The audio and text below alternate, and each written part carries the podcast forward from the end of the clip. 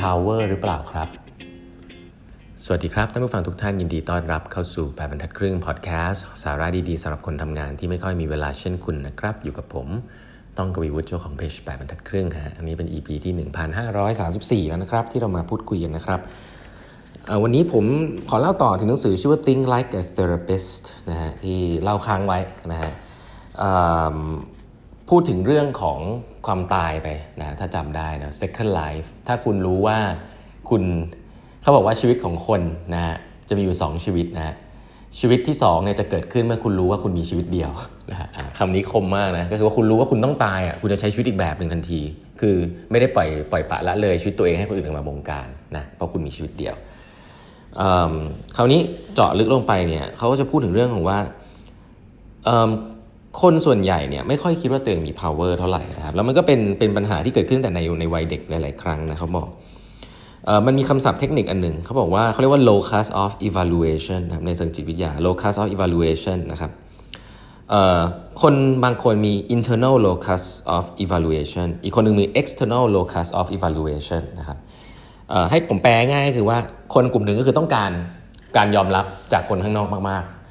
เออไม่แล้วก็ไม่สามารถที่จะบอกว่าตัวเองต้องการอะไรฮะต้องให้คนข้างนอกมาบอก แต่คนอีกกลุ่มหนึ่งคือมี power รู้ว่าฉันต้องการอะไร แล้วฉันก็ทำสิ่งนั้นคล้ายๆ growth mindset นะผม concept มันคล้ายๆกัน แต่เขาบอกว่าในฐานะนักจิตวิทยาบำบัดเนี่ยเขาบอกว่า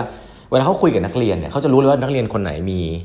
internal หรือนักเรียนคนไหนมี external นะครับเขาบอกนักเรียนที่เป็น external เนี่ย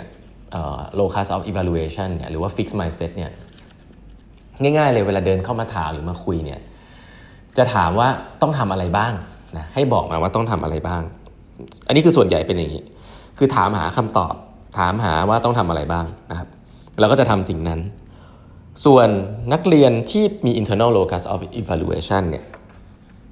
จะเป็นนักเรียนที่เดินเข้ามาถามความเห็นเฉยๆ แล้วก็คือเขาจะเอาคนรอบข้างเขาเป็น sounding board sounding board ก็คือขอความเห็นจากหลายๆคน แต่ว่าเขาจะเอาไปตัดสินใจเองนะครับ เอา basic แบบนี้เลยเขาบอกว่า คนแบบหลังเนี่ยแหละนะฮะที่จะเป็นคนที่มีความสุขมากกว่า เพราะว่าเขาคิดว่าตัวเองมี power ที่จะ control ชีวิตตัวเองมากกว่านะครับอันนี้คือแบบ basic เลยว่าคุณเป็นคนยังไงนะ ต้องถามนี้ก่อนนะ ว่าคุณรอให้คนอื่นมาบอกหรือเปล่า แล้วก็ทำแล้วพอทำแล้วผิดพลาดก็ไปโทษคนอื่นว่าอ่าเขาบอกให้ทำแบบนี้ ถ้าถ้าคุณเป็นใช้ชีวิตแบบนั้นเนี่ยคุณจะไม่มีความสุขนะเพราะคุณจะรู้สึกว่าตัวเองไม่มี power แล้วคุณจะกลายเป็นคนขี้บ่นนะผมบอกเลยนะว่าคนที่ขี้บ่นเนี่ยส่วนใหญ่ก็คือคนที่ ไม่สามารถจัดการชีวิตตัวเองได้นะด้วยคอนดิชันหลาย ๆ อย่างนะไม่ได้ผิดนะบางคนอยู่ในองค์กร ฉันต้องมีลูกเมียต้องเลี้ยง แต่หัวหน้าฉันแย่มาก ฉันทำอะไรไม่ได้ ฉันก็ต้องทำไปหน้าที่ฉันก็คือทำงานแล้วก็บ่นไปด้วย ไม่ได้ผิดนะฮะแต่มันก็ทำให้รู้ว่าคนคนนี้อาจจะไม่ได้มีความมี power ในการที่ออกไปเลือกที่ทำงานที่ตัวเองชอบ แล้วก็เลี้ยงดูครอบครัวได้ด้วย มันเป็นเรื่องของ power นะครับว่าฉันมีสิทธิ์จะเลือกหรือเปล่านะครับ ซึ่ง คนขี้บ่นเนี่ยแหละฮะคือคนไม่มี power เอาแบบเอาแบบเบสิกก่อนนะที่เป็นที่เป็นที่เป็น behavior ที่เราเห็นแล้วกันเวลาคุณเห็นใครขี้บ่นเนี่ยให้คุณรู้เลยว่าเขาเนี่ย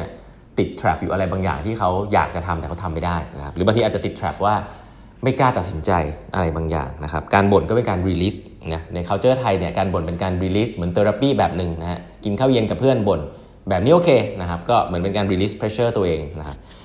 แต่ถ้าคุณจริงจังกับชีวิตเนี่ยอันนี้มีความสำคัญมากว่าเฮ้ยเรา เราเราเป็นคนที่คิดว่าตัวเองมี power ที่จะเลือกสิ่งที่ตัวเองต้องการหรือเปล่านะครับ professor อีกท่านหนึ่งที่แซนฟอร์ดชื่ออัลเบิร์ตแบนดูรานะครับก็จะมี concept คล้ายๆชื่อว่า self efficacy นะครับง่ายๆ self efficacy เนี่ยก็คือ self efficacy ก็คือเหมือนกับ locus of control ที่พูดถึง ถ้าเป็น external locus of control คนที่ต้องการ validation ภายนอกเนี่ยคนพวกนี้มีมี low self efficacy นะครับเพราะฉะนั้นแล้วสิ่งเหล่านี้เกิดขึ้นจาก วัยเด็กนะฮะที่เล่าให้ฟังไปตั้งแต่ครั้งที่แล้วนู่นแล้วว่า มันขึ้นกับว่าคุณพ่อคุณแม่สอนตั้งโปรแกรมเรามายังไงนะฮะมันจะมีปมเรื่องพวกนี้อยู่เยอะนะเวลาคนที่เขาเป็นเทอราปีเนี่ยเขาจะย้อนปมกลับไปในวัยเด็กเสมอเพราะเด็กเนี่ยเกิดมาเป็น clean หมด แล้วก็โดนเหมือนโดน programming จากคุณพ่อคุณแม่นะฮะว่าต้องทำแบบนี้ต้องทำแบบนี้ เธอทำแบบนี้ฉันจะรักเธอ ถ้าเธอไม่ทำนี้ฉันจะไม่รักเธออ่าแบบนี้เนี่ยไม่ดีนะแต่ถ้าเป็นคนที่ supportive ลูกลุยไปเลยตัดสินใจ พ่อ support ลูกก็จะมีความรู้สึกกล้าตัดสินใจนะ ทีนี้ power รอบตัวที่เราอาจจะรู้สึกว่าเราเครียดเราเจอเนี่ยมันมีคนที่มี power แบบไหนบ้างนะเขาบอกมันมีอยู่ 4 แบบด้วยกันนะครับแบบแรกเขาเรียกว่า reward power นะคือคนที่สามารถที่จะให้ในสิ่งที่เราต้องการได้ คนคนนี้จะมี power กับเรานะลองดูว่าคนรอบข้างคุณเนี่ยมี power แบบนี้กับคุณหรือเปล่า คุณอยากได้แล้วเขามี power ให้ในสิ่งที่คุณต้องการได้หรือเปล่า ส่วนใหญ่จะเป็นหัวหน้าคุณนั่นแหละนะครับนายจ้างนายจ้างนะ อันที่สองเขาเรียก coercive power coercive power ก็คือ power ที่จะลงโทษคุณอันนี้คืออำนาจจากความกลัวนะความเกรงกลัวนะครับก็สามารถที่จะไล่คุณออกได้ สามารถจะทำร้ายคุณได้นะความรุนแรงหลาย ๆ อย่างในครอบครัวก็เกิดจากเรื่องนี้นะลูกกลัวพ่อแม่อะไรอย่างเงี้ยเพราะฉะนั้น power เรื่องนี้ก็มีความสำคัญคือ fear คือ drive ด้วย fear นะครับคุณกลัวใครหรือเปล่านะอันที่ 3 เรียก reference power นะ reference power เนี่ยคือความสามารถในการ influence นะฮะ โดยที่คุณอยากจะเป็นแบบเขา คุณเห็นตัวอย่างแล้วคุณรู้สึกคุณอยากจะเป็นแบบเขา คุณชื่นชมนะ อันนี้นึกภาพเหมือนเด็กผู้ชายที่อยากจะเป็นเหมือนคุณพ่อนะ อยากจะเดินเหมือนคุณพ่อ อยากจะคิดเหมือนคุณพ่อ อันนี้ก็ถือว่าเป็น influence เป็น power แบบหนึ่งแล้วกันนะครับเป็น power โดยการ lead by example นะ คุณชื่นชมใครหรือเปล่า เมื่อคุณชื่นชมใครไม่ว่าเขาจะไม่ได้ punish คุณหรือ reward คุณ เขาจะมีอิทธิพลกับคุณนะครับอินฟลูเอนเซอร์อะไรต่างๆ ที่เราพูดถึงในในอินเทอร์เน็ตเนี่ย ก็ ก็อาจจะเป็นมุมมองหนึ่งว่าคุณชื่นชมเขาคุณก็เลยเชื่อในแนวคิดของเขานะอีกอย่างหนึ่งสุดท้ายเรียก expert power นะ expert power ก็คือคนที่มีความรู้มากแล้วเราเชื่อว่าเขามีความรู้มากนะอาจจะคล้ายอันที่3นะอันนี้ก็จะเป็น power อีกแบบหนึ่งเขาเรียกว่า expert power ทีนี้เนี่ยพวกนี้เป็น power รอบตัวนะครับ ที่อยากให้คุณลองนึกดูว่าคุณโดนใครบ้าง ถ้าลองไปแมปดูว่ามีใครในชีวิตคุณที่มี power คุณในลักษณะแบบนี้บ้างนะ แค่ให้แค่ให้คุณเกิด awareness นะตระหนักรู้ว่านั่นอะคือสิ่งที่มันจะเชฟชีวิตของคุณเหมือนกันนะครับ สิ่งที่น่าสนใจก็คือว่ามันไม่ใช่ว่าไม่มีเอ่อมีแล้วมันไม่ดี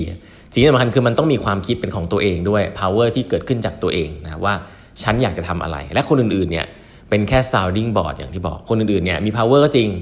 แต่ฉันก็มี power ที่จะเลือกของฉันเหมือนกันนะเพราะฉะนั้นชีวิตเราเนี่ยโดน influence อยู่แล้วเราเหมือนก้อนดินน้ำมันอะที่เราเหมือนกับโดนบี้จากทางนั้นทางนี้ใช่ป่ะ แต่สุดท้ายแล้วเราก็จะมีสีของเรา เราก็จะมีคุณสมบัติของเราเหมือนกันนะว่าเราชอบอะไรไม่ชอบอะไร เพราะฉะนั้นเนี่ยเรื่อง internal reflection นะถ้าถามผมมีความสำคัญมากเลยโลกยุคนี้ เพราะว่าคุณจะโดน power เมื่อก่อน power นี่อาจจะน้อย เพราะว่าคุณไม่ค่อยเจอใครถูกปะเพราะว่ามันไม่มีโซเชียลมีเดียแต่ตอนนี้คุณเจอคนทางโซเชียลมีเดียเยอะมากเลย บางทีมันเหมือนไม่ใช่เรื่องจริง แต่มันก็กลายเป็นเรื่องจริงที่มันมีผลต่อความคิดคุณอย่างเงี้ยเราเห็นในโซเชียลเยอะมาก ถ้าเราจะลิงก์ไปถึงนู่นเลย เพราะฉะนั้นคุณต้องใจแข็งมาก แล้วมันก็จะลิงก์กับความสุขนะเห็นไหมฮะว่า ความสุขเนี่ยเกิดจากการที่คุณรู้ว่าคุณต้องการอะไร แล้วก็มีความกล้าที่จะทำสิ่งนั้นว่าคุณควบคุมมันได้ ความทุกข์เนี่ยมันเกิดจากที่ว่าคุณรู้สึกว่าคุณ powerless นะครับและการที่คุณ powerless ไม่มี power เพราะว่าคุณไปเอาความเห็นจากคนหมู่มากเยอะแยะที่มี power